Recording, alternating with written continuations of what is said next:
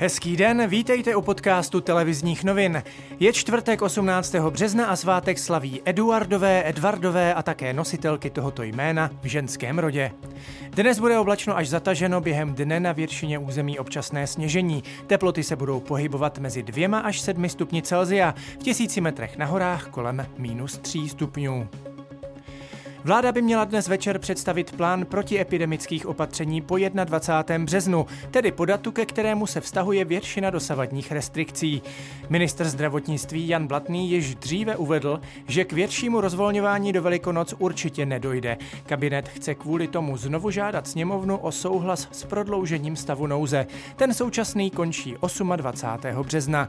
Podle řady poslanců by ale vláda měla využít možnosti schváleného pandemického zákona. Evropská komise představila takzvané covidové pasy. Umožnit by měly snadnější cestování v době pandemie.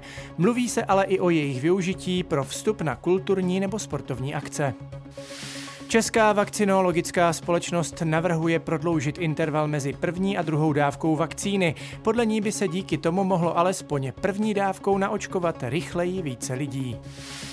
Nová hlavní hygienička Pavla Svrčinová pracuje na změnách v protiepidemickém systému P E S. Obsahovat má i plán rozvolňování a členům vlády bude představen do týdne.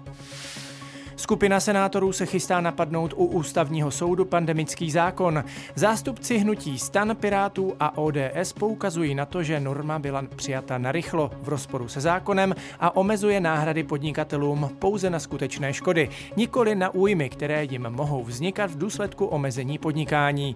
Senátoři chtějí na příští schůzi představit novelu, která by problémy odstranila. Senát dnes zřejmě zruší prodejní kvóty na české potraviny. Zemědělci by je prý nebyli schopni naplnit a navíc jsou v rozporu s evropskou legislativou. Náš východní soused se nechce vzdát možnosti očkovat neschválenou ruskou vakcínou Sputnik V, o jejíž výrobě nemají evropské úřady dostatek informací. Slovenští vědci proto začali látku testovat na myších a na morčatech, aby ověřili, zda neobsahuje nežádoucí příměsi. Rusko stáhne svého velvyslance z Washingtonu. Akt následoval krátce poté, co americké tajné služby zveřejnily informace, že ruský prezident Putin podnikl kroky k poškození kandidatury prezidenta Bidena. Ten Putina označil za zabijáka a řekl, že za kroky zaplatí. Mluvčí Kremlu obvinění odmítl. A ještě ze sportu. Fotbalisté Slavie se ve Skotsku chystají na dnešní odvetu s Rangers v Evropské lize. Sledovat ji budete moci i na obrazovkách Nova Sport. A to je z dnešního podcastu televizních novin vše. Mějte fajn den.